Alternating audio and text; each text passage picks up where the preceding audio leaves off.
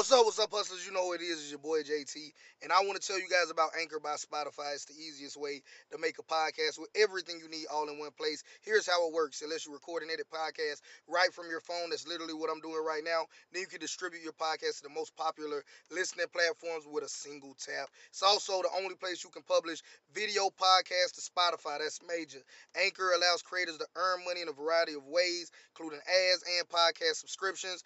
Best of all, it's totally free. Download the Anchor app today or go to anchor.fm to get started. Let's go.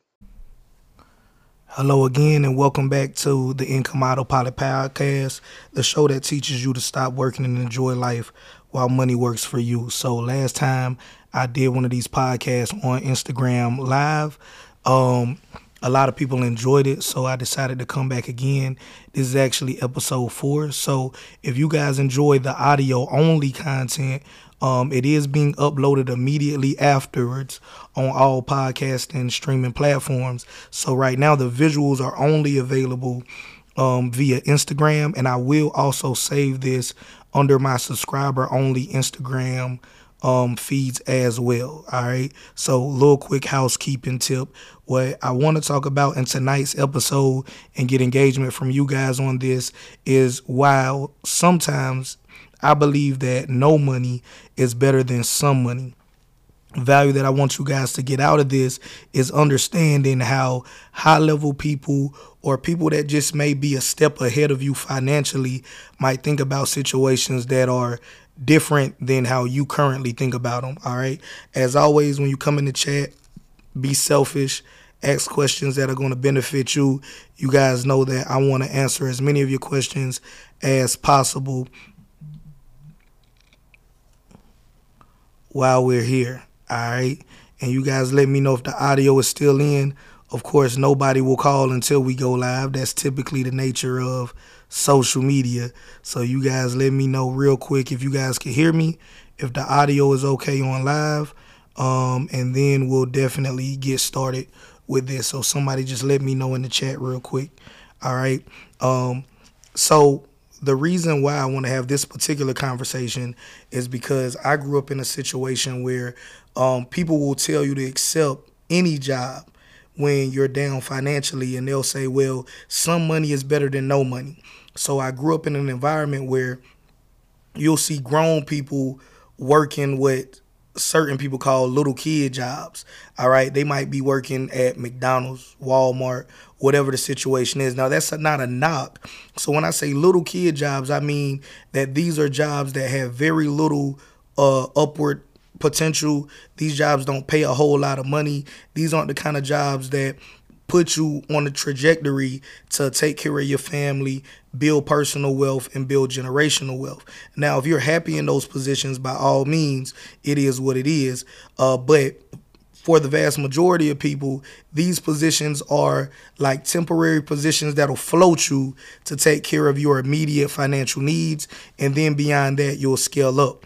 All right. So growing up in an environment where people constantly are telling you that some money is better than no money, you'll find yourself always exchanging your time for money. As soon as you get into a financial hardship, you might look for another job, you might look for a better job. But the issue that I found to be wrong with this, and again, my, my content is primarily for people like me that come from low income environments. The issue is is that you put yourself on a hamster wheel and you think that you're doing things the right way, but really you're not. All right. It's this constant battle between time versus money. So people will tell you that time is money. Um, me and many other people like me will tell you that time is more valuable than money. So with money, you can make money, lose money, make it back again, Lord willing, you still, you know, have the time and energy to do so. But the time that it takes you'll never get that time back. However, if you go through life with this mentality that time is money, you'll think that in order to make more money, you have to figure out a way to carve out more time or else you're restricted by your physical capabilities, the energy that you personally have. So the first thing that I need you to change in order for you to get the full value out of tonight's conversation is no longer say time is money right? I want you to understand that time is more valuable than money. Now, if you're an employee, as an employer, of course I want you to believe that time is money because your time is directly tied to your money. However, the value that you create me as an employer exceeds the amount of time that you're putting on that job. All right? So we all have to have that level of understanding, that boss level of understanding in order for us to get the most out of this. So if you work and I don't care if they pay you a hundred thousand, two hundred and fifty thousand, or twenty thousand a year, right? You don't generate that business twenty thousand dollars a year. It doesn't make sense. If you generate my company two hundred and fifty thousand dollars a year and I pay you two hundred and fifty thousand dollars a year, I broke even. Well, really, I took a loss. I would much rather pay you let's say you make my company 250,000 can I get away with paying you 80,000 maybe I'll give you a good benefit package that'll add a little bit more to my expenses but there's still upside there so you're going to provide value save me time but I also want to put some money in my pocket as well so no matter how much money they pay you understand that your paycheck is not a reflection of your value. Your paycheck is just a reflection of the agreed upon amount of money that you agree to exchange your time, your resources, your value in exchange for. Whether it was per hour, whether it was on a per results situation, like people that are paid by commission, you're basically paid based off of the results that you create, regardless of how fast you can create that result. All right. Now, money is, however, needed in a capitalistic society. So we can't go through and have this discussion tonight as if time is the only thing that's valuable. I do think that time is the most valuable asset that all of us have, but we do have to address the fact that in a capitalistic society, I know most people that tune into me are in the United States. So you're in a capitalistic society, whether you agree with it or not, it, it takes money to do things. It takes money to, to eat, to drink, to live, right? Even if you say you want to go to the middle of nowhere and stay on the land, uh, people are going to rent that land to you, or there's going to be a lot fee, there's going to be property taxes, right? There, there's going to always be um, associated cost with everything that you do in a capitalistic society. That's not a bad thing, that's just a real thing, right? But beyond that, I want you to understand that you got to get out of this indoctrination of what society tells you to control you. Now, if my goal was solely to try to make the most money possible, I would never have these conversations, right? And uh, this is not a knock. I don't want anybody to take this and spend this uh, anyway because I, I respect anybody on the internet that spreads positive information, right? But if I really just wanted to make the most money possible, regardless of how many people I help, I would have been a lifestyle marketer, right? So I want to show you my my cars, my house. I want to wear designer every time you see me. I want to be in exotic places. I want to sell you the lifestyle, right? Because those men and women, believe it or not, make great money. If you guys were here for the last video podcast that we did on Instagram, I actually was transparent. I showed you guys my real numbers, right? So I can make six figures a year just off of talking on social media, whether I sell anything to anybody. So, and I'm not by any means, I'm sure you guys can see that I by no means am a lifestyle marketer, right? I, I drive a Toyota RAV4. I love it to death, super reliable. I also have a Honda Civic Sport, drive it to death, super reliable.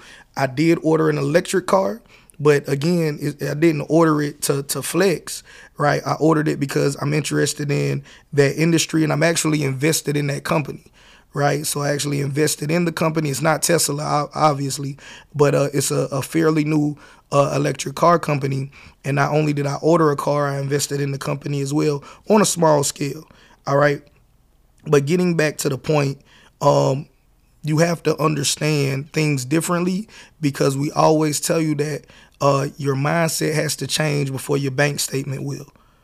All right, people will tell you that most businesses go out of business, but then they don't want to have the conversation with you uh, when they say that most new millionaires are first generation.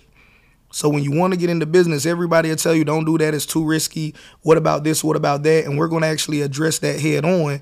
But what they won't tell you is that most new millionaires are first generation, meaning that it's not mama money, granddaddy money, nothing like that, right? They got it out the mud and became first generation millionaires. All right. And that's year after year. You don't got to take my word for it. You can look it up, verify it for yourself. So if entrepreneurship is such a bad thing, why are there so many new millionaires being created each and every year? All right. And when it comes to statistics, we can look at a lot of different statistics. For some reason, entrepreneurship is like the only statistic people like to throw out there, right? They'll say, oh man, 80 to 90% of new businesses fail, right? They don't tell you that uh, consistently almost half of all medical students will fail out in their first year. They have a roughly a 30% acceptance rate if you're going to a decent med school and then out of whatever number of people apply, 30% get accepted, half of them will drop out the first year. But do you see people running around saying you shouldn't be a doctor? Nobody should be a doctor. Why? Because we need doctors, right? We need doctors, we need entrepreneurs, and of course, uh, we can always use the argument not everybody can do whatever. But that's true for everything right? So I, am not talking to everybody. There's not everybody on this live. Everybody doesn't follow me, but I am talking to those of you that tune into this because you do want to have a real conversation about upping your mindset and then getting into the practical steps to make more money, right? Another statistic that you can also look at is that in 2022, only 37% of all homeowners have no mortgages, right? I bought three properties. Well, I bought more than that, but every property that I purchased, I never had a mortgage, right? I've been buying at least one house a year for several years, adding it to my portfolio long term with no mortgage. But statistically, most people can't do that. What's so special about me that makes me any better than you? The answer is nothing, right? There's nothing special about me that makes me any better than you. I, a lot of you all that tune into my YouTube channel will even see the video where I was transparent about going homeless, going broke, and I still stayed in entrepreneurship and slowly crawled my way back out. So it wasn't like, oh, I went straight to the moon, took off, prodigy, never had a bad day in entrepreneurship. Uh, what you'll find most highly successful people echoing is that consistency is probably the most valuable skill you can bring to the table. Consistency. You don't have to know everything. You don't have to have a lot of money. You don't have to be a part of a huge network. All of that can come in time if you need it. But consistency is something that if you jump off the porch with, or if you can develop it quickly and stay the course, that'll be the common thread between a whole lot of highly successful people. Very few people just went viral, right? Whether we're talking about social media or they were prodigies in entrepreneurship, their very first business raised X amount of money and made a ton, and made a ton of buzz worldwide. All right. Appreciate everybody that's hearing this live. Uh, want to also pause here and let you guys know. Check out the pinned comment for the listeners of this. I do want to let you guys know that tonight's episode is sponsored by the Foundations of Wealth Conference. You can go to the foundationsofwealthconference.com. Make sure you put an S on foundations, right? But the foundations of wealthconference.com and uh, registration is already open and available. Um, and this is like the early bird uh, access to it. All right. So I did want to pause and say that. Now let's go a little bit deeper. Let's talk about why the majority of businesses fail. I tell you guys all the time that um, I usually just abbreviate it using what Kevin O'Leary um, didn't invent, but he's most popular for saying, and that is that most businesses go out of business because they never get the lifetime value of their customers above their customer acquisition costs. That's big fancy talk. So for people like me with a South Carolina education, that means that you spend more money acquiring customers than you make off of those customers once you acquire them. So you spend $100 in Facebook ads to sell somebody a $10 t-shirt, right?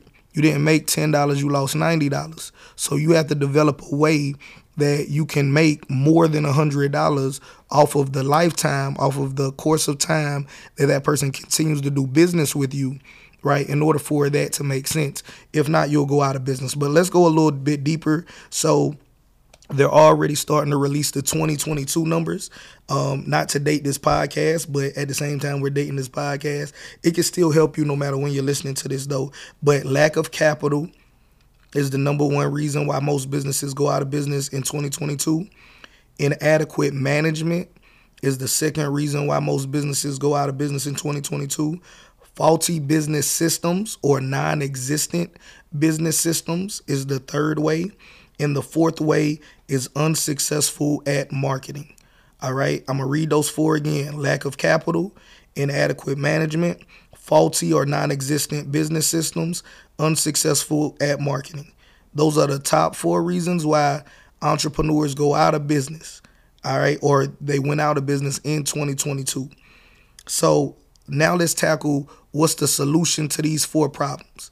And all of this is gonna tie together, so y'all just follow me, right? So, number one, if you have a lack of capital to start a business, I tell people all the time I started my first business with fifteen thousand dollars. That's that's no bank loan. That's no no parent giving me money, no family member, no friend, no crowdfunding. I live below my means.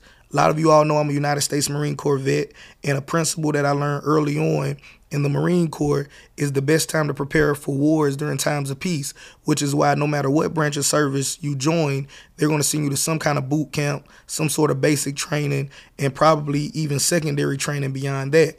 And the reason why is because you don't want to have to figure out how to load up aim and shoot a gun when you're in the middle of a war and people shooting at your head. All right, so the best time to prepare for war is during times of peace. How does that translate to entrepreneurship? It's better to be proactive than reactive. All right, so I was living below my means and I was saving money just because it was a good idea to live below my means and save my money. Then, when the opportunity presented itself, which goes into a second lesson that I learned in the Marine Corps that my sergeant major shared with me uh, when we first when when I first became an NCO and we had to go do the NCO meeting with her was luck favors the prepared, right? Luck favors the prepared. So the opportunity presented itself for me to start my own business, but it required that I had a cargo van. Well, at that time, I was able to find a used cargo van for a little over two grand. I put some work in it. All said and done, I still had under four grand tied up in it. But the only reason I could take advantage of that opportunity is because before that opportunity presented itself, I was living below my means and I was saving my money. So I had 15 grand saved up so I could spend less than four of that to be able to get a cargo van and start that business. Right?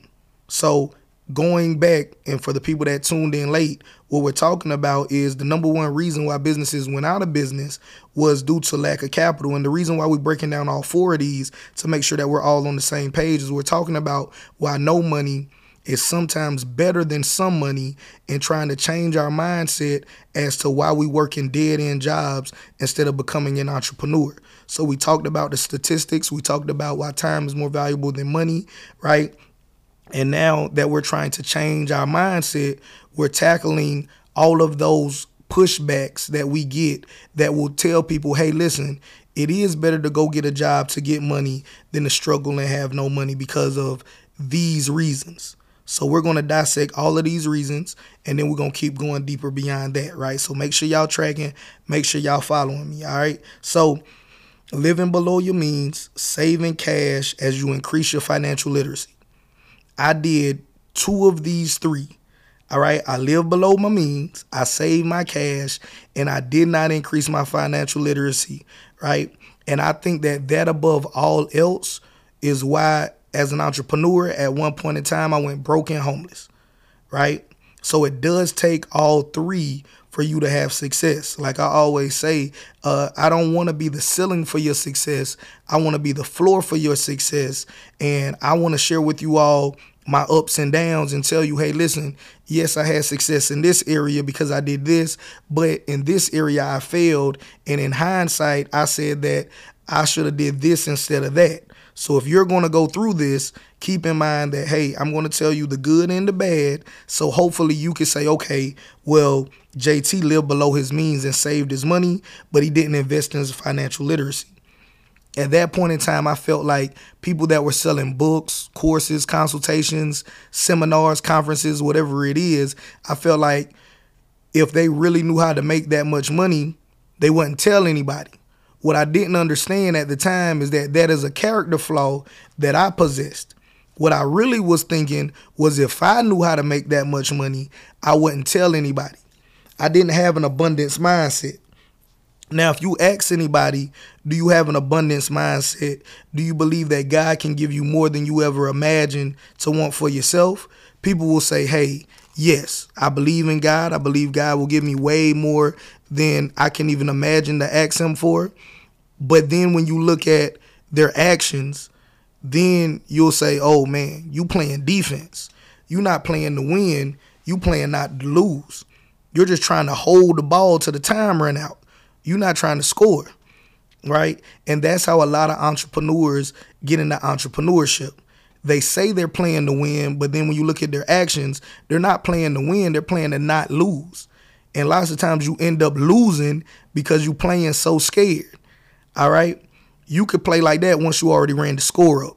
Once you already got a good business that's making money, and now you're more concerned with uh, retaining your wealth as and less uh, interested in how can we continue to go from a hundred thousand to two hundred thousand or whatever your number is that you're trying to, to run up, right?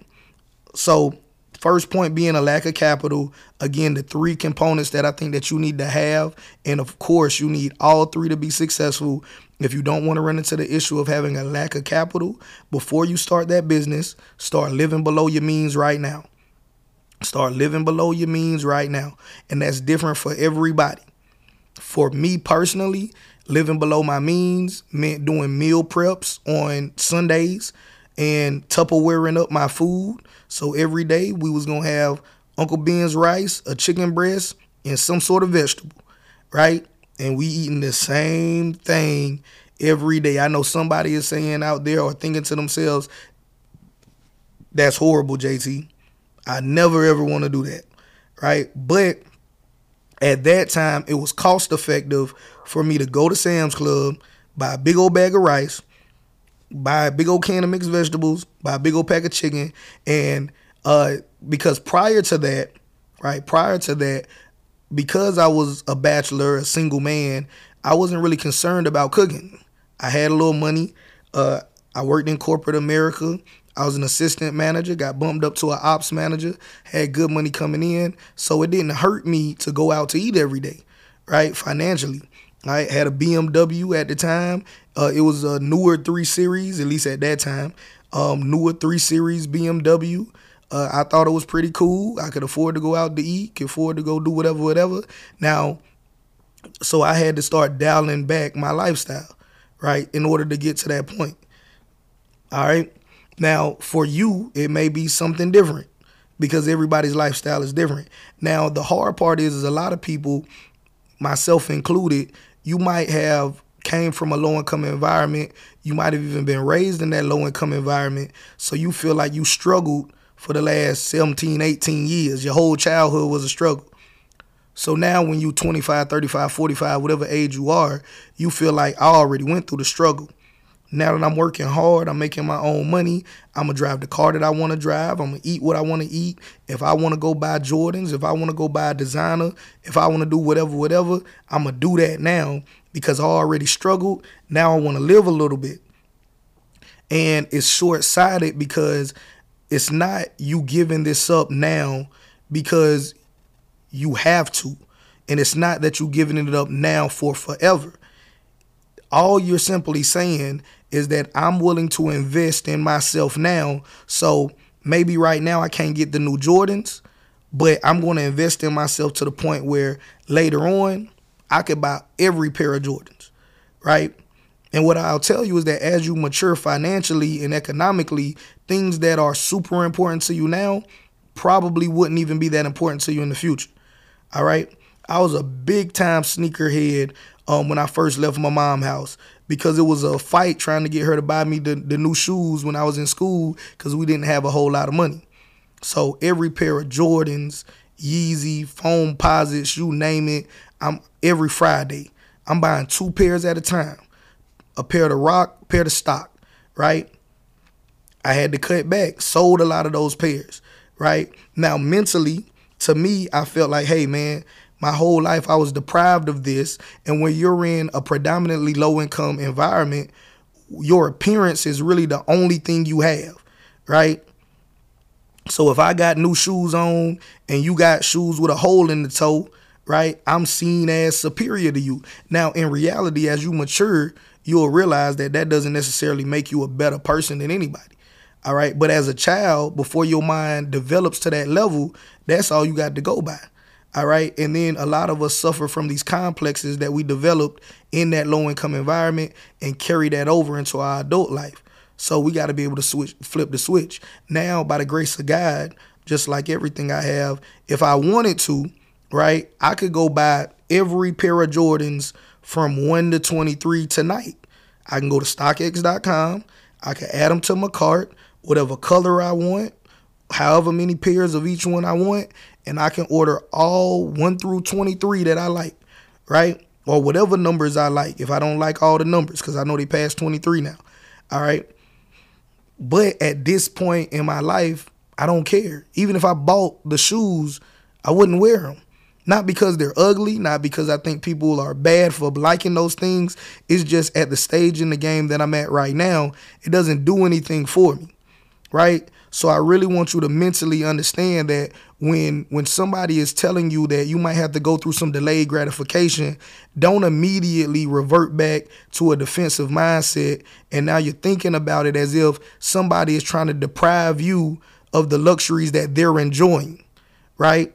You got to have the discernment to know that. So I'm not telling you all to to not go and enjoy your life and enjoy the fruits of your labor, but if you're financially not there yet, there is really no value in faking it till you're making it unless you're a lifestyle marketer and you selling the lifestyle so that way you can build your brand and monetize off of it.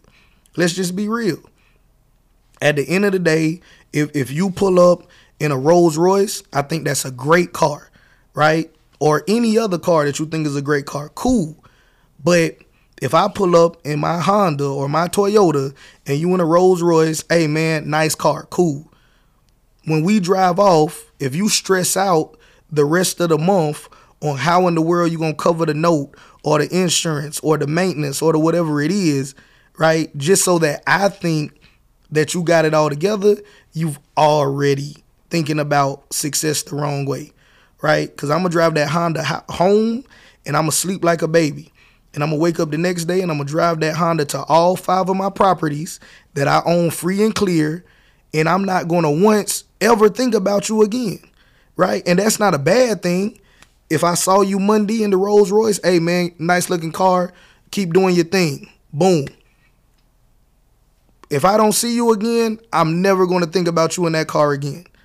All right, so you having that trying to impress other people, it, it's really a skewed possession, uh, a, a skewed uh, perception, right? Now, if you're doing it for yourself, because you enjoy it, you worked hard for it, you want to reward yourself, you can afford it, that's totally different. Right?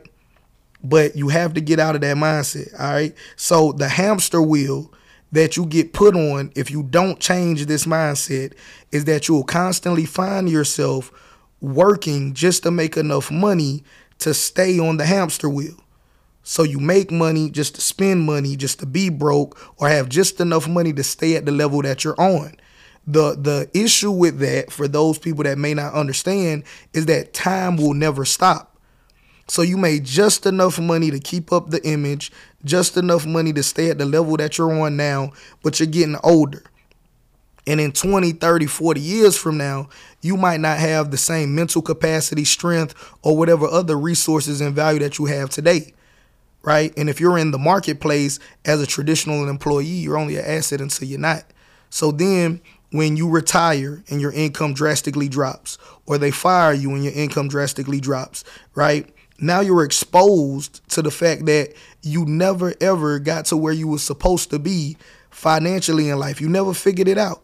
All right. And we see people all the time doing that. And this is not a knock if this is a family member of yours, a friend of yours, or somebody you see. But all the time, right, I, I might see somebody that's a greeter all right, we all know Walmart greeters, so let's just use them as a generic example. Again, nobody take it personal, but a Walmart greeter that's an older man or an older woman that you can already tell they probably are old enough to be retired now. A lot of them are great people, have great personalities.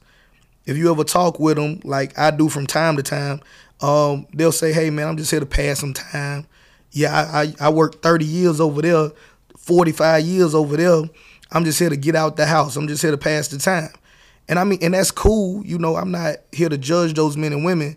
But if we're going to have a financial literacy conversation and be transparent, we know that's a lie, right? If we were trying to honestly dissect their situation to give them advice that will not embarrass them, but actually better them, if I just wanted to get out of the house, to get away from my significant other for a little while or whatever, even if it's nothing at the house, I just want to get out the house for a little while.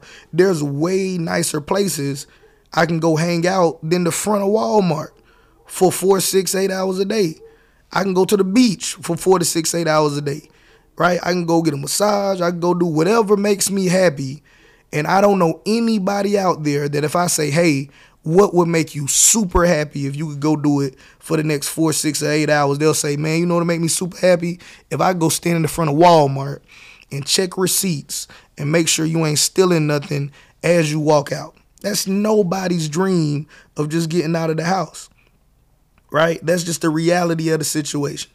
So we really have to understand, and I'm not saying that this is going to be you. Everybody's story could be uh, different, but you do have to understand that if you're in a financial environment where you have this mindset of I'm here because I need the money, right? And I'm going to stay here because I need the money, but it's not giving you uh, the time or the money that you need to get ahead. Meaning that if, if I'm making a little bit of money, I want to have a whole lot of time. I'm not working 10, 12, 14, 16 plus hours a day just to have enough money to pay my bills and be back broke right? I want to have enough money that I could save up a chunk of money and eventually I could buy back that time, right? Either in the form of investing in a business, uh, uh, doing this kind of investment in the stock market, real estate, whatever I understand. All right. If I'm going to be working all day, especially doing something that I'm not passionate about, that I don't think is tied to my God given purpose. I want to have a chunk of money I can save up every month as I learn about different ways to put my money to work.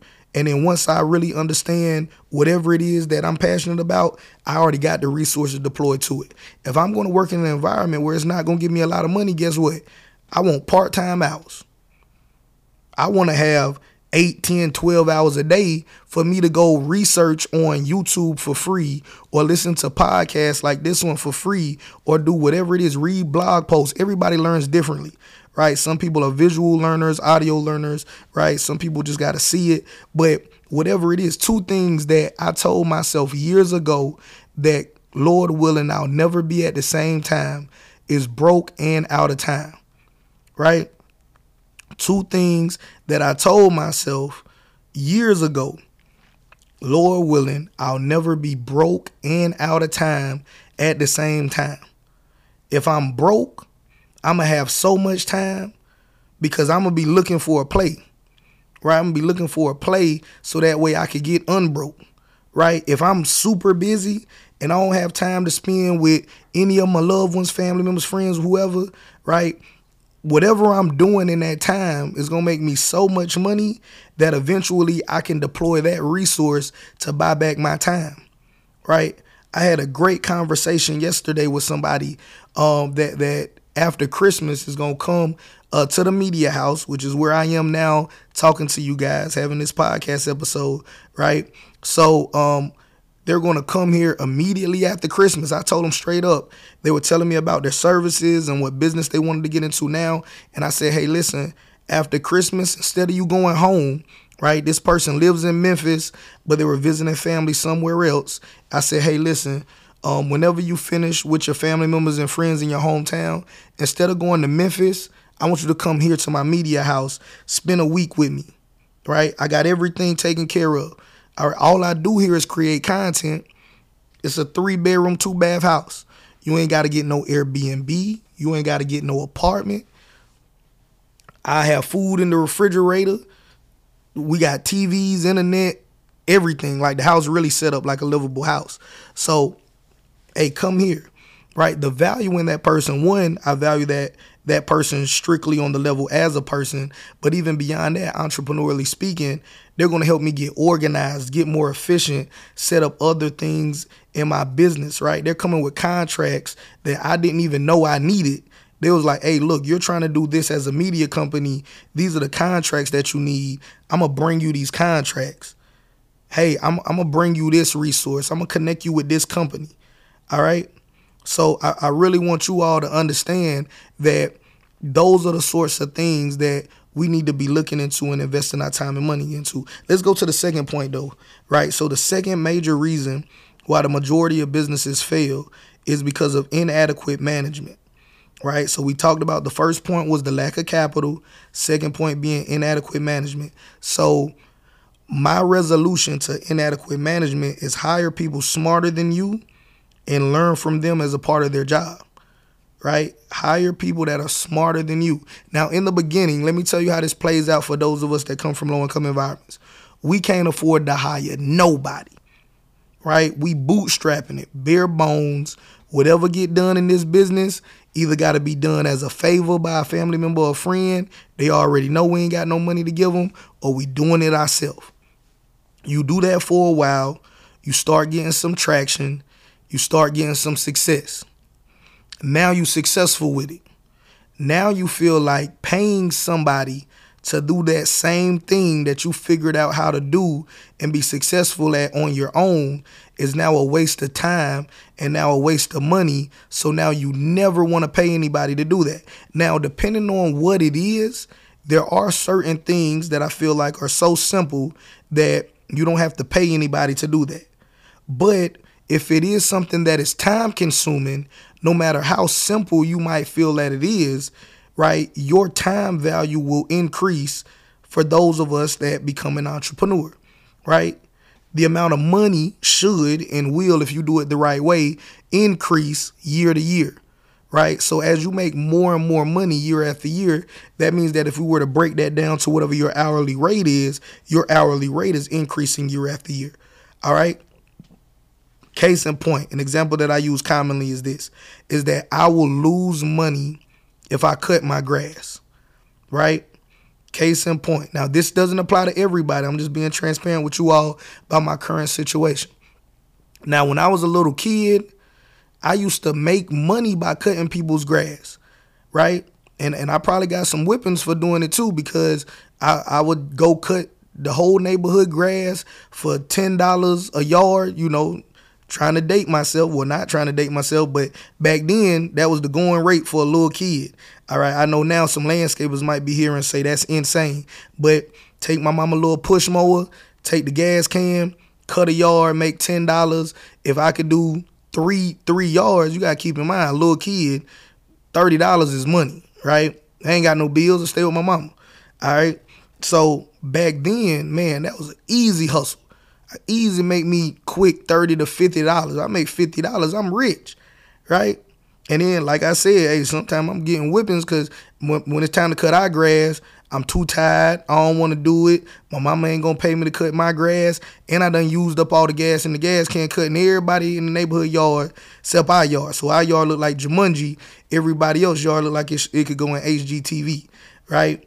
But fast forward to now now, in the amount of time that it will take to cut all of the yards that I'm responsible for, I would lose money. I could take that same amount of time, focus in any part of my businesses, and I would generate a 10x return if I compare the cost of paying somebody to cut this grass and me doing it myself. Right? Now, tying that back to the second point, which is inadequate management. So, we have to be willing to when we can afford to hire competent people we hire competent people. Now i'm somebody that's pro virtual assistants right? I know some people hate them some people love them but maybe you do the research and it depends on the nature of the business that you're in. But if you're in a business where virtual assistants will allow you to scale that business in an efficient way right?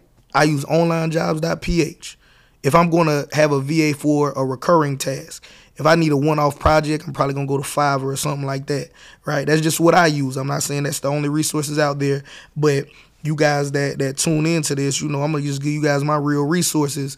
It's up to you, uh, depending on the nature of your business and what you're trying to accomplish, uh, if they make sense for whatever you're trying to do. But hire people smarter than you and learn from them as a part of their job, right? So, case in point, I'm making training videos for my editor. I, I, shared this story with you guys in the past, so I'll be brief just for the benefit of the people that never heard this before. I made training videos. I hired an editor in the past. I was working on a lot of different projects. The editor was cranking them out. Great job. I said, man, look, I'm a I'm a rock with this editor for forever. Had a storage issue. I said, you know what? Let me delete these training videos I got right here as an edit uh, for the editor. I'm not gonna need them. I'm gonna rock with this editor to the end of time, and I don't have time to save them on a external or upload them here. Like, nah, I just want to go ahead and move on to the next project. We cranking it out. We super efficient. We making money. I'm not worried about it. Well, guess what? A few months later, started having issues with the editor, right? Started having issues with the editor. So guess what I'm doing now? I'm making training videos all over again because I deleted them thinking I would never need training videos again. All right. And a lot of the stuff that I'm putting in the training video, because when the editor was good, he was amazing. All right. A lot of the stuff that I'm putting inside of the training videos for the editor is stuff that I required him to provide to me. It wasn't just here's a clip, edit it however you want to edit it. It's like, hey, listen, this is this is how I do my videos. Here's a clip for you to edit. If you are going to do something different than what I already do, tell me why. And then he'll say, "Hey, hey I went and researched and I want to do this as a as a TikTok for you because this is the data on TikTok videos and vertical videos and blah blah blah blah.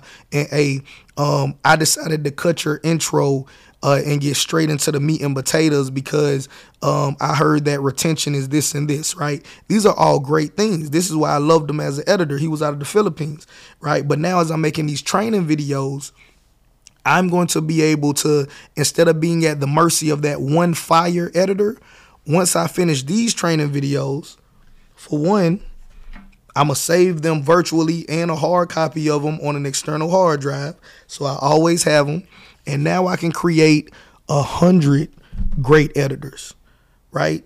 So I'm hiring people that's better than me once I once I can afford to hire them. All right. And let's say that for whatever the nature of your business is, you can't hire them full time. You just ain't got the money. Hire them part time. Right? Now you got to develop a system of how can I efficiently give them the most that I can give them that they can complete in this window of time and then once this scales up, then we can move on. All right. Far too many times people are going to business, you want to hire your family members because they see you making a little money. Right? You know you ain't killing it as much as they think you killing it, but to them you killing it. So you you trying to put your friends on, you're trying to put your family members on, and you have all the greatest intentions in the world, but incompetent help is going to hurt you more than it helps you. All right? And competent help, trust me, from somebody that has hired a ton of incompetent help. How do you guys know my horror story for my first investment property? Right? The wholesaler got the house for free, sold it to me for eleven thousand. I put eighty thousand in renovating it. Right? That's ninety thousand. Little over technically, but easy math, ninety thousand in a house. We pulled the comps houses in that area in the same condition, square footage, everything, 60,000. Lost money, right? I ain't even finished the house when I had the 90 grand in it. It's all due to incompetent help, right? Incompetent help. All right, the reason why I got so far above budget is because that wasn't even my primary focus. I'm over here working on this big project, right? This big project that's going to have a seven figure return is my primary focus. I'm putting somebody in charge over there. I'm gonna manage that person that's over there. And while that didn't bankrupt me, that still was a horrible investment. And it all came from incompetent help.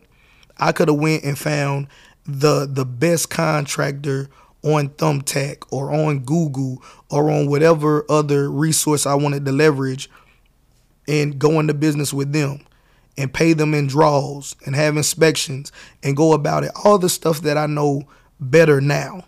All right. Hindsight is always 2020. So when you're hiring people, hire people that are smarter than you, that are better than you at that particular job.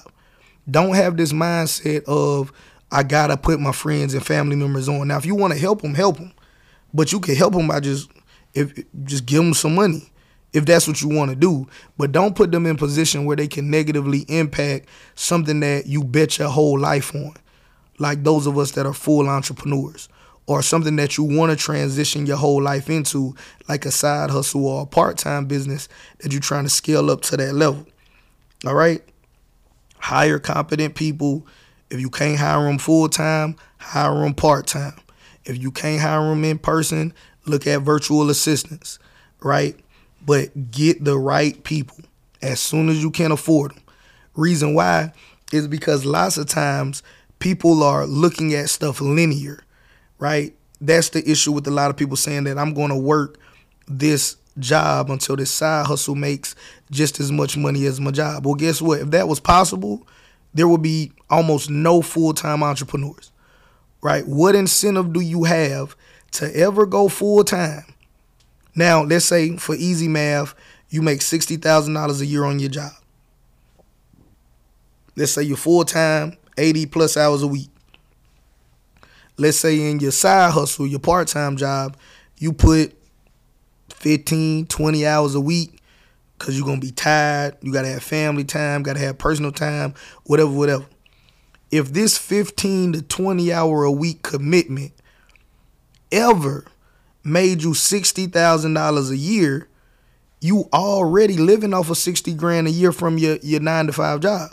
So now when you leave that and come here, right? What incentive do you have to ever go full time? It's the same money. Right? Everybody would do that.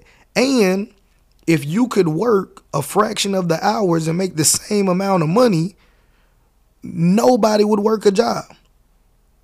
But of course, common sense for some people will say that hey you need to keep this job till it makes just as much money right? But entrepreneurs look at it as you're giving 40 plus hours to this job. You're giving 15 hours to this. How is this ever going to catch up to that? Especially if you're a new entrepreneur. Especially if you don't have the financial resources to be able to pay people to scale this up the right way. So you don't know what you're doing you don't have no money to find out what you're doing or pay somebody that knows what they're doing to do it for you. But you have this fallacy that one day this is going to be as big as that, right? It's unrealistic. It's unrealistic. Let's go to the third point faulty business systems. The best advice I could give you if you're worried at any point in time that your business will fail um, is don't develop your own, use what works.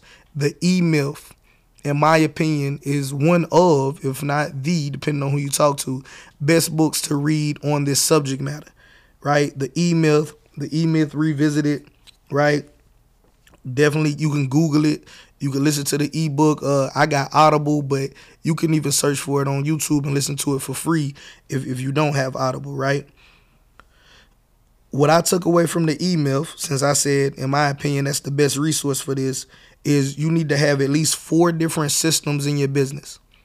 You need to have a system as to how you do what you do, right? Let's say that you make candles. So, what is the system on how to make a candle, right? So that way, whether you make the candle, I make the candle, a high school kid make a candle, a bum off the street that clean himself up come and make the candle and make the candle. What's the system that we can look at and say, okay, these are the steps to make the candles that we make here at the candle shop, right? At White Barn. All right. And then once we develop a system on how do we do what it is that we do that makes us money here, then we need another system on how do we train people to do that. Right? Don't make the mistake of thinking that that they're one and the same. You need a separate system just for training. Because, like we said earlier, not everybody learns the same way. So maybe you have a training video So they have the visuals and the audio for the audible learners and the visual learners, right? Maybe you also have a SOP book that you give them a copy of, whether it's a physical book or a, a digital PDF that they can have as well, right? So no matter if you learn by hearing it, by seeing it done, or reading it yourself, I gave it to you that way, right? You can consume it whichever way makes the most sense for you. You can watch the training videos, right? So you can hear us explaining how we do what we do, right? As you see somebody doing what it is that they do, and you can download this PDF as well. All right. So we need a system for training others to do what we do. Then how do we manage those people once we train them? Right? How do we manage those people once we train them? I told you guys I only had two real jobs my entire life. That's four years in the Marine Corps, one year in corporate America, right? When I was in college, um, I did dabble around trying to look at other jobs. Uh, I worked at a Verizon call center for not even enough time to get a tax return from it, which I probably should have got one because I thought you get one no matter how long you work there, but I definitely didn't get one. I was in um, I'm gonna call it the promise to pay department because I don't remember what the exact title was. Of course, they're gonna give it a fancy name. Basically, you don't pay your bill, you try to call your sweetheart, you're talking to me instead. Hey, welcome to Verizon. Uh, I see you got an outstanding balance of such and such. Would you like to set up a promise to pay? Got cussed out every day, right? Um, hated that job, didn't stay there long. The point that I'm making is this the person that trained me how to do that job was a great lady. My manager that they put me under was a great guy, right? Now, in your business, you may not have the ability to have different people do different things, but there was a different system for training, right? When I was trained on how to handle people on the phone, I never really talked to anybody for real on the phone. We listened to real calls and we talked through how we would handle them on a call. We did simulations with other people that was being trained, right? But that allowed us to get our words together, get our confidence up, learn the policies, right? So that way we were ready.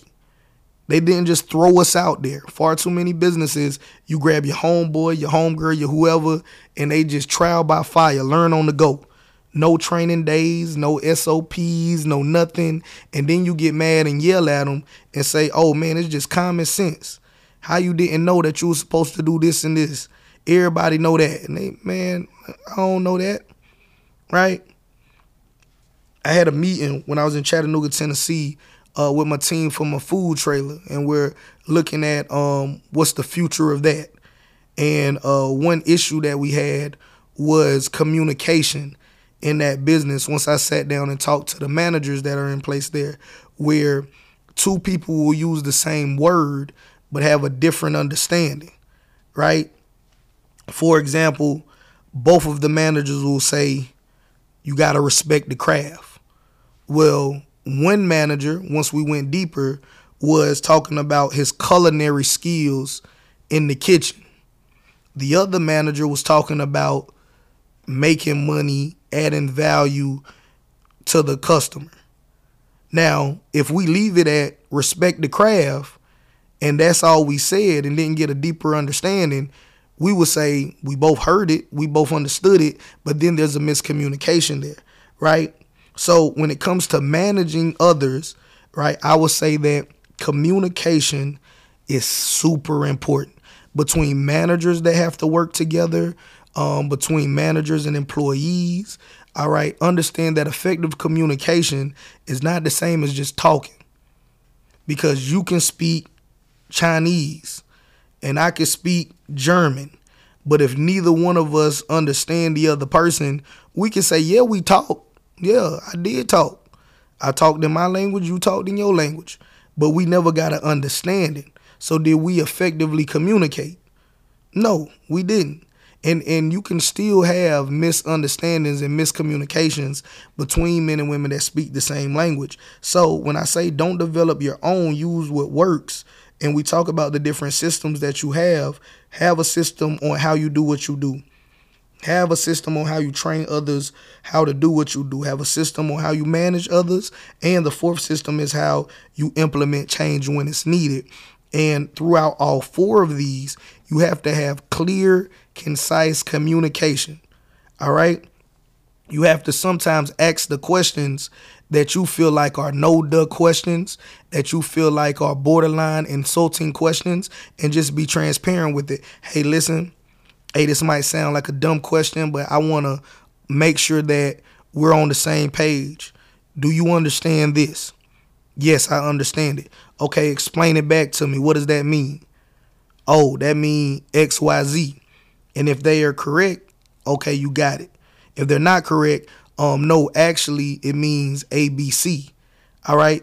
Uh, this sounds probably super minor, super insignificant, but I am telling you, it will destroy a business. All right.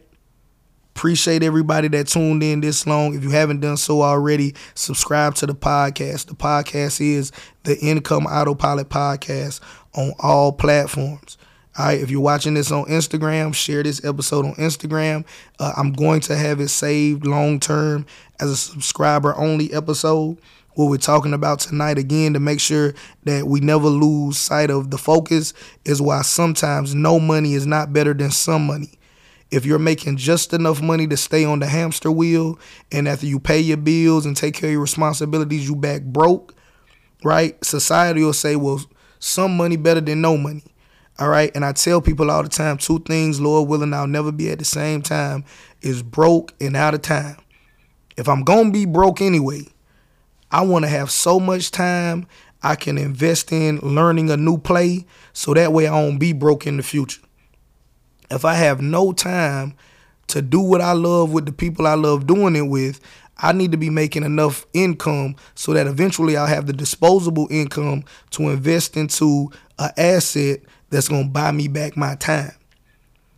The reason why you must do that is because while you're on the hamster wheel, life itself is moving forward. So you're getting older. The window of opportunities are closing. What I what I don't like when I hear because I tell you guys all the time I'm unapologetically a believer is that people will fall back on the notion that what God has for me is for me, right? But those of us that are true believers do understand, yes, what God has for you is for you, yet there are requirements right? And and if you own a Bible or if you have a Bible app, you can go through and see that hey, listen, God made some promises to people and there were requirements. All right? And I personally believe that the same is true today. So yes, what God has for you is for you, but there will be some requirements, right? You can't say, "Oh, God to make me a trillionaire and he told me all I had to do was lay in bed and sleep to my bank account update. I don't got to put in no work. I don't got to add no value. I ain't got to help nobody. I ain't got to learn nothing.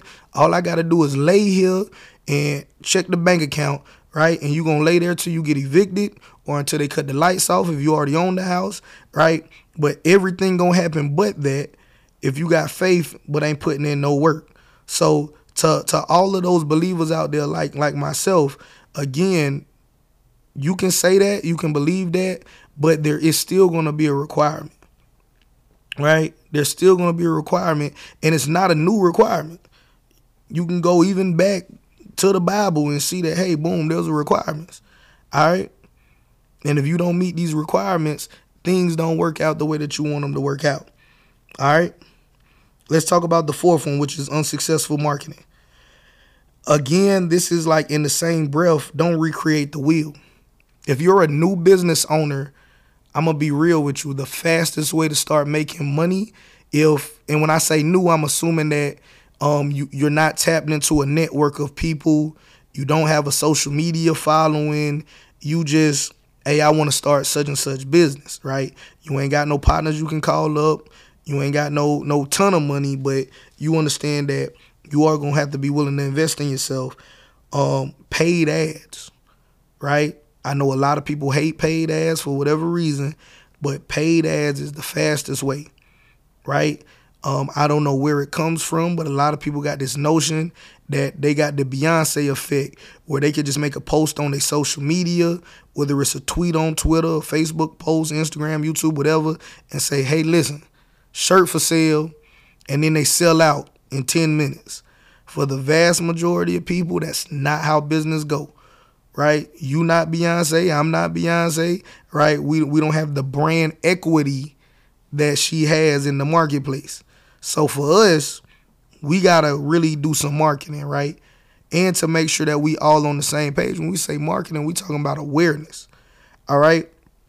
Sales is actually the action of converting that person that's now aware of us into a, a buying customer, a happy customer. Then we retain that customer. So hopefully they do repeat purchases with us. All right. Because the name of the game is not just getting an initial sale and then moving to the next person. The name of the game is I want to sell the same person over and over and over and over and over again. I don't care what I'm selling, right? And you should feel the same way. I want to give this person so much value that they come back to my podcast every time I upload. I want to give this person so much value at my restaurant, so much time uh, so much value at my massage parlor, so much value at my daycare center that every time they have a kid, this the daycare center they want to put the kid in, right? So much value at my Airbnb that next time you come into town, you want to see if I got availability before you check with somebody else, right?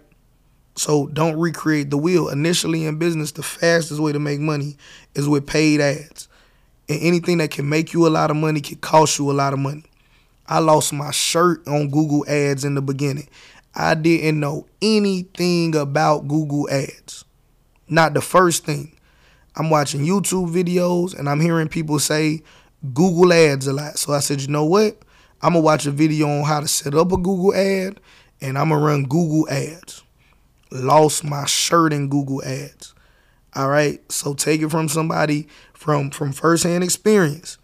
Anything that can make you a lot of money can cost you a lot of money. So definitely be self aware of that. Be self aware of your inadequacies. Nobody was born knowing how to kill it in Google ads, Facebook ads, Instagram ads, email marketing, sales funnels, retargeting, whatever it is that you're going to get into. They learned it. That's the good part. So just like they learned it, you can learn it as well. All right. So understand that. But this organic stuff, does it work? Yes. Will it work before you go insolvent? just depends. All right, depends on how big is the gap between where you at and insolvency.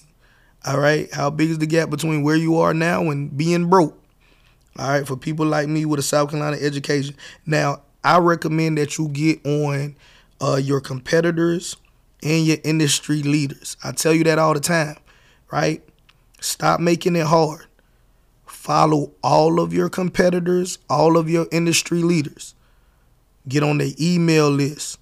Buy something from them. It ain't got to be the most expensive thing, but what you're trying to do is see what's their funnel look like. All right? What what do they post on social media? When do they post? When you get on their email list, how often they email you? What do they email you? When you buy something, what's the customer service like? Do you spend money with them and you don't get any confirmation and then 2 months later a package come to the door or are they good at communicating with you, right? The reason why you want to follow your industry leaders and your competitors is you want to learn what are they doing good so that way I can replicate that and what are they doing bad so that I can fill those gaps. So then I can start replicating some of their marketing efforts in my own way. Right? So if you follow them on social media and you turn on all the post notifications and you get on all the email lists and you buy something, even if it's the cheapest thing that they sell, right? Now you are going to get a Harvard level education in whatever industry that you're in, right? You're going to get a Harvard level education in whatever industry that you're in. I want to get into short films. I was told that, hey, hey, so and so, that's loosely in my network is affiliated with somebody that does a lot of films for Roku. Did a little research. I see that Roku does a 80-20 uh, split, right? Meaning that if you upload a movie to Roku, 20% of the money generated from that film is gonna go to Roku, 80% go to you. It's monetized because they're gonna break your movie up, put commercials in it. So that advertising revenue is generated by whoever wants to advertise on your movie. All right. I'm willing to invest in a consultation with that person. Right? Because I want to know hey, what do you already know about the short film business that I don't know? All this person does is films. I'm trying to build a media company that does social media content, film content, book content, podcast content, the Foundation of Wealth conference content, right? We're working on blogs, other books uh, that that's going to be announced in the future as well, working with major publishing companies. So, like we said in the earlier point, right? This is not me necessarily hiring that person, but being able to tap in with that person that's been doing it for years. They already know the right way, the wrong way to go about making money in this industry. Why would I not pay them that money? I'm buying back my time. All right. I, am not looking at it at, oh man, you charging me this much money for just one hour? That's crazy. Right? I remember early on when I got into business consultations, um, I charged uh, at one point in time, I think it was like $150 for um, 30 minutes. And somebody said, Oh, nah, man, that's $300 an hour. You crazy. All right. I said, Okay. Fast forward to today, companies now have are paying me, right? This is not a I hope they pay, right? Companies are paying me $750 an hour, right? So, yes, I know a little bit more now than I knew then, but the value has increased. Now, the reason why they pay me that is because it's still going to save them time and it's going to make them way more money than what it cost them. All right? Everybody's not your customer. Everybody's not my customer. Understand that in business as well. All right? I don't want the people that tune in to me to be stuck on this hamster wheel of some money is better than no money. Now, how do you transition out though?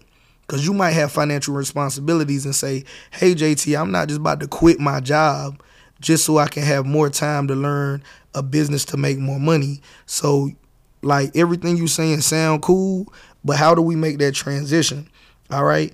And at this point, I want to let you guys know I'm not here to tell you what I think you want to hear. I'm, I'm here to tell you the right answer. First thing, I want you to mentally accept the fact that things might get worse before they get better. That's the first thing you got to be prepared for. Oftentimes, people think that success is like a roller coaster, right? How roller coasters gradually go up, and then you do something wrong, it drastically come down, right? Or you might think business has ebbs and flows, so it shoots up, then it shoots down, and that's the whole life of an entrepreneur. In actuality, uh, entrepreneurship, if you do it right, will more likely reflect candlesticks for those of you that that trade stocks like like my brother Chris does, where if you look at it from a eagle's eye, it'll be gradually up, but along the way, it's a lot of ups and downs uh, going up there. All right, so you might work a job and say, "Hey, I really hate this job, but I need this X amount of money a year to pay my bills, take care of my responsibilities, do X, Y, Z." let's say that number just so we can quantify it is a hundred grand a year. You might want to start a business and say, hey man, that business need to make a hundred grand a year. When actuality, that business might go and make twenty thousand a year. All right. And then people will say, oh man, that don't make sense. But I'm telling you uh, this because this is the real. So let's say that you're 40. We're going to use nice round, easy numbers because that's what works for me. All right if your entire life people been telling you go to school, get good grades, get a good job, work it for 20, 30, 40 years, that's all you've been taught as far as the path to success. And you've been hearing that and riding that wave for 40 years. Now, you just now started hearing about different people talking about entrepreneurship and how they can make a hundred grand in a month or more. And this sounds like insane numbers to you but you're interested in knowing if it's real, one, and two, how do you do it? And then you see, okay, this person either they made a significant investment up front and got there quicker, or this was built up over time. So now, even though you make a hundred grand a year and you're on the path to make a hundred grand a month, that step one of the path might be 20 grand a year. All right. And you might get some pushback from your significant other. You might have to drastically downsize uh, your lifestyle, right? But what I can tell you again is that entrepreneurship has been the best decision I ever made in my life, right? That includes me leaving a corporate America job, having some success in business, going broke, going homeless, and having to crawl myself back up to the level that I'm at now. And even with the vision that I have of where I'm trying to go, right? So we're okay now, but we're trying to get great, right? Because we're trying to impact a ton of people on a ton of different levels, right? Even here, as I podcast from this dining room table, uh, on the other side of the table is some some cool things that we're gonna do for future shows that are part of my media company, right? And all of that comes from having the wherewithal and the willingness to say, hey, listen, hey, first things first, things might have to get worse before they get better.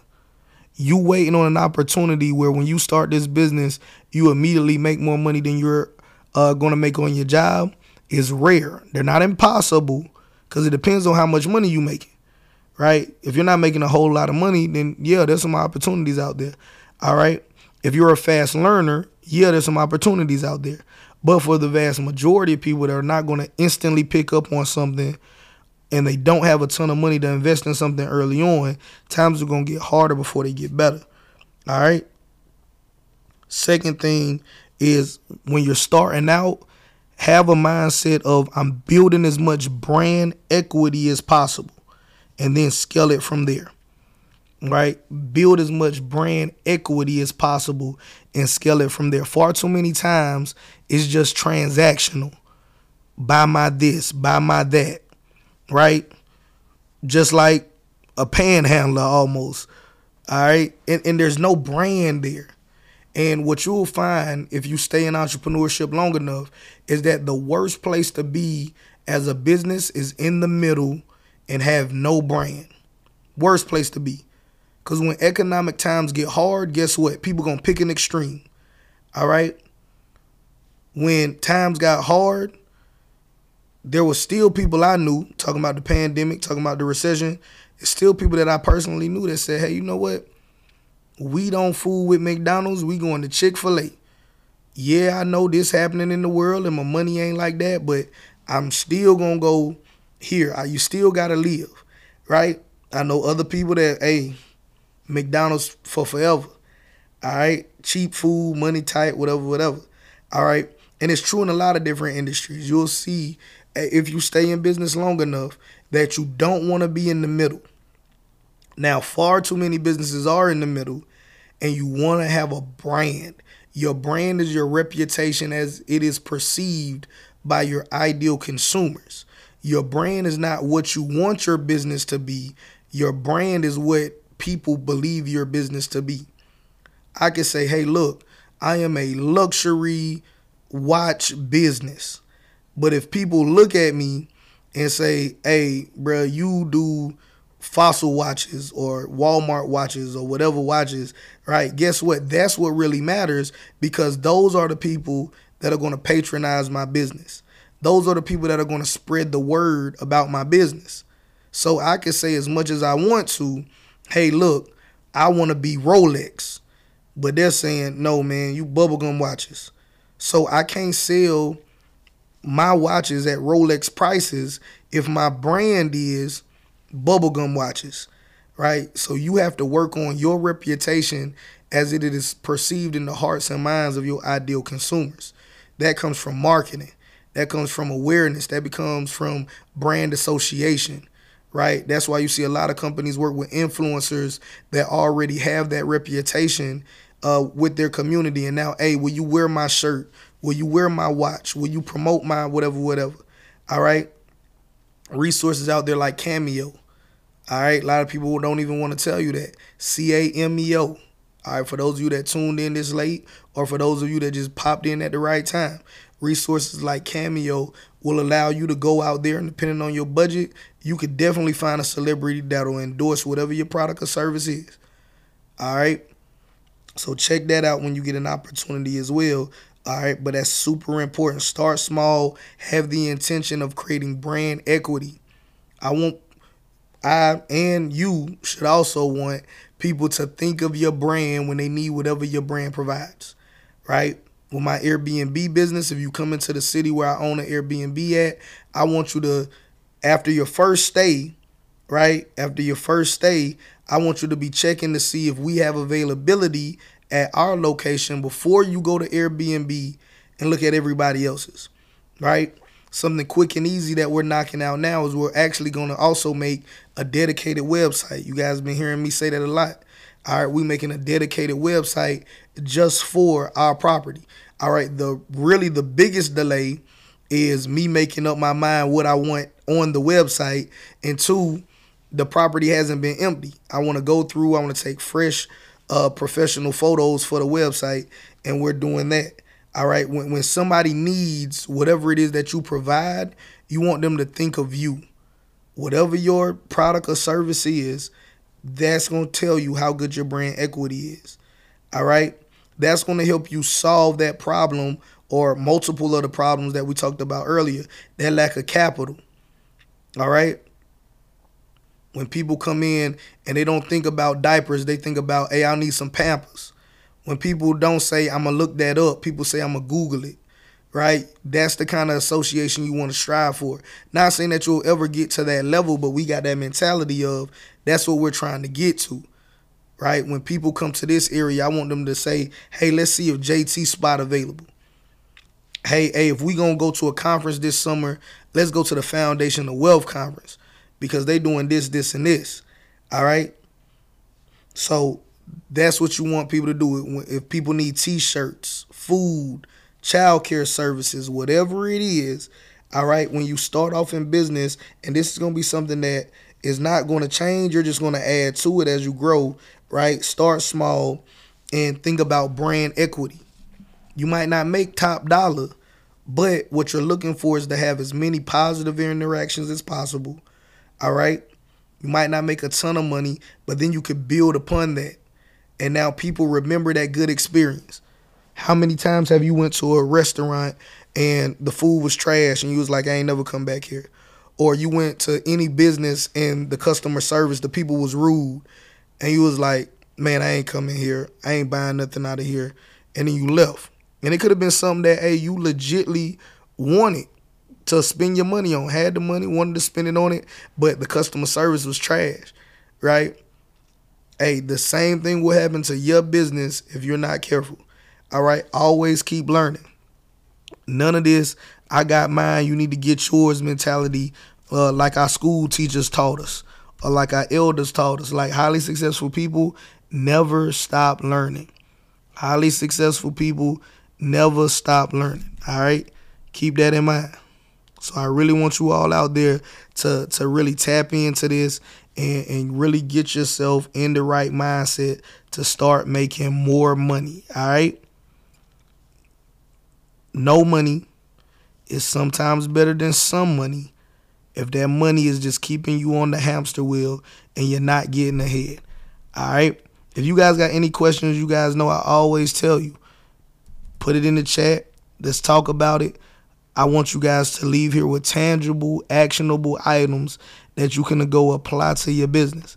All right. While you guys are typing, I also want to go over um, the Foundation of Wealth Conference for you guys again, um, just so everybody that's aware. Uh, this first conference is going to be done in uh, Charlotte, North Carolina. There's an airport there. For those of you that never went there, uh, it's an international airport there, and it's usually cheaper to fly into Charlotte than other parts of North Carolina and South Carolina. So we're gonna actually do the event in an area called Charlotte, North Carolina. Uh, it's gonna be the first weekend in June. All right. And if you guys are watching this or listening to this after the fact, the most up to date information will always be on the foundations with the S at the end of foundations. But the most up to date information will always be on the Foundations of Wealth Conference.com website.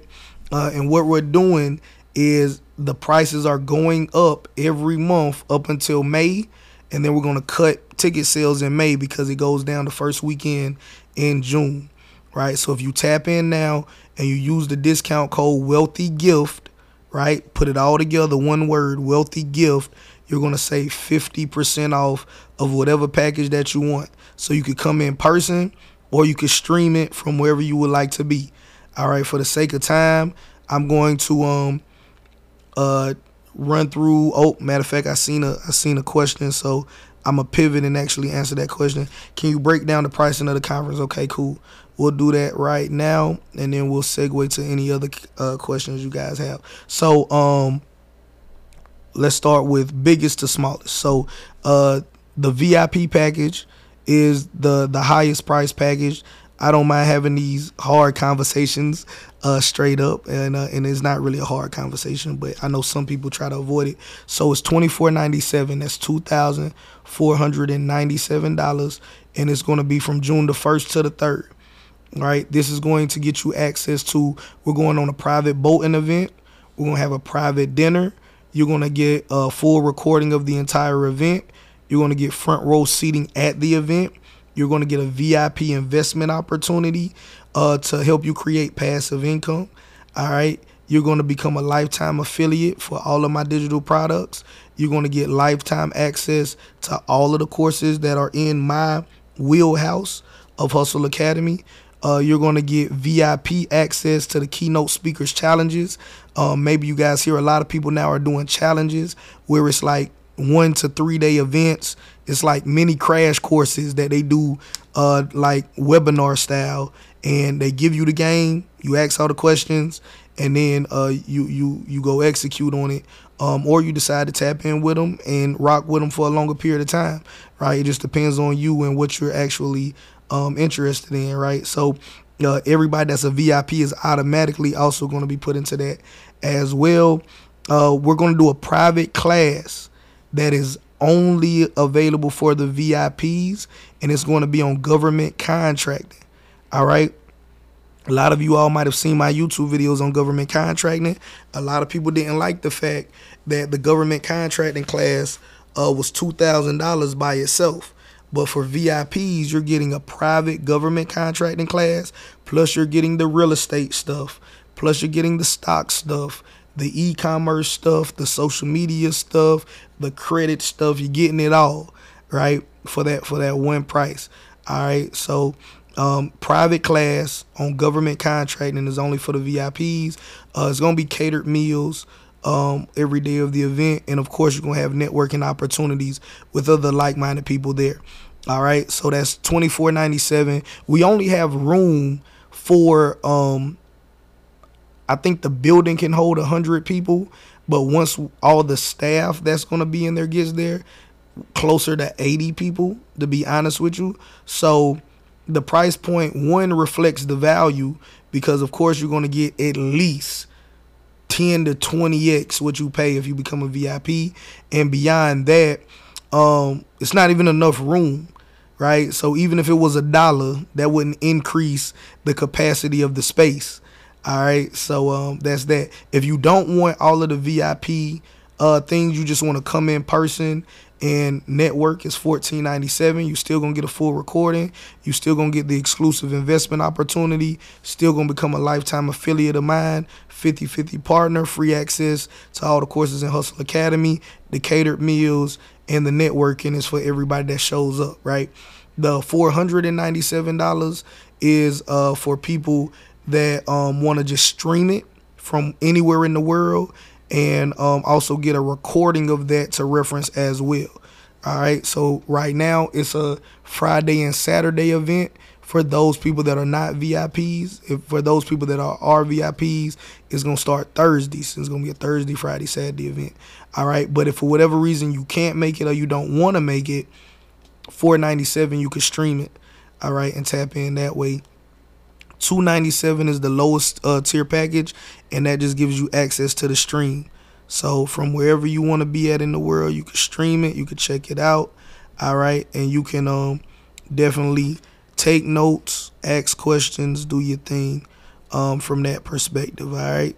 Uh, so that's a breakdown of the prices as quickly as I could, right? I'm I'm looking at retirement. Uh, how where should I invest my money, right? So, um, first things first, I think that you should never invest in anything you don't understand. Um, secondly, I think that as far as retirement goes, in my humble opinion, as a non-financial advisor, non-financial expert, is um within one of the foundations of wealth.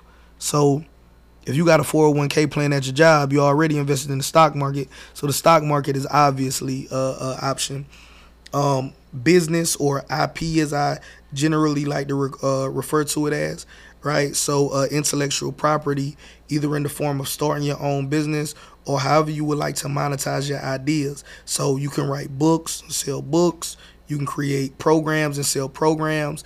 A good friend of mine uh, their mother is retiring out of the school system, but they're developing a program to help a lot of the kids that are not uh, doing math at the proper level uh, in relation to the grade that they're in, in relation to the age that they're in. You can actually create programs like that and then sell them to the public school system.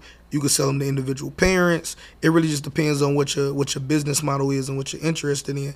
All right. Um, and of course, you don't have to do training programs to do uh, to make money off of intellectual property or IP. But those are just two that came uh, to mind off the top of the head. Me personally, real estate.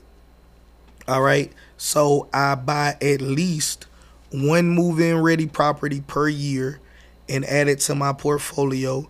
Um, as my company continues to scale, we will probably up that to two, three, whatever we can realistically manage and um, I'm a buy and hold investor. So we buy those properties.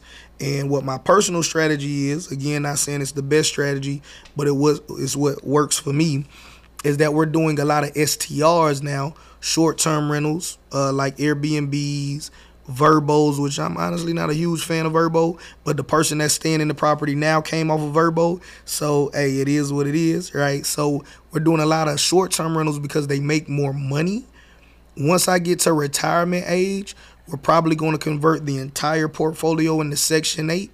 It'll just be way easier to manage. Uh, matter of fact, here we probably are going to start experimenting, and I only say experimenting because we're inexperienced, um, and put at least one property on Section 8 just so we can learn the process, start to finish. What do they require? what's the best way to execute on it.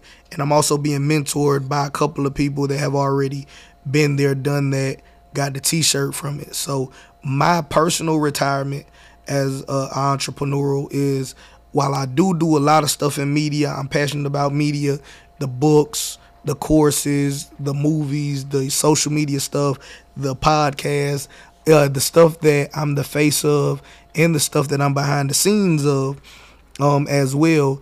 Um, I understand that media can at times be finicky. So what I am more interested in now, if the media takes off and stays taking off, amen. But uh, real estate, right? Real estate. I'm actually um, another investment that I'm doing as a private money lender, hard money lender, whatever you want to call it. I know different people call it different stuff. Is um that business is solely designed uh, for me to raise or create as much capital as possible to buy a multifamily building, right? Because at the rate that I'm going now, I should be able to retire at or before my retirement age of age 50. But if the private money or hard money lending business goes as I projected to go, um, that could shave some years off, right, and allow me to be way ahead of schedule. So um, that's me personally. But I would say invest in what you understand. Because I could tell you real estate for me is killing it, and you can lose your shirt in real estate. Chris can tell you he killing it in stocks. You can go lose your shirt in stocks. Somebody else can tell you, hey, they killing it with e-commerce. You could go lose your shirt in e-commerce, right? And this is not to scare you. This is hopefully to encourage you to go learn more about it because all of these can make you an insane amount of money. There is no this is the only business that can make a lot of money most industries are billion dollar industries. I don't care if you're talking about the trash industry, the apparel industry, the real estate industry, the food industry, the hair industry. Most industries are billion dollar plus industries. So there's money in everything. You just have to decide what are you interested in because most people are not interested in everything. All right. Uh, do you get your motivation from your Marine background? The Marine Corps saved my life. I am fairly certain I would be in prison right now if I did it if I never went to the Marine Corps. Cause a lot of my good friends, or at least my former good friends, um, were not so lucky, are currently not so lucky. So yeah, like the Marine Corps definitely saved my life. Uh, discount code is Wealthy Gift. Wealthy Gift. All right, I'm gonna type it here real quick. All right, so discount code Wealthy Gift. Boom.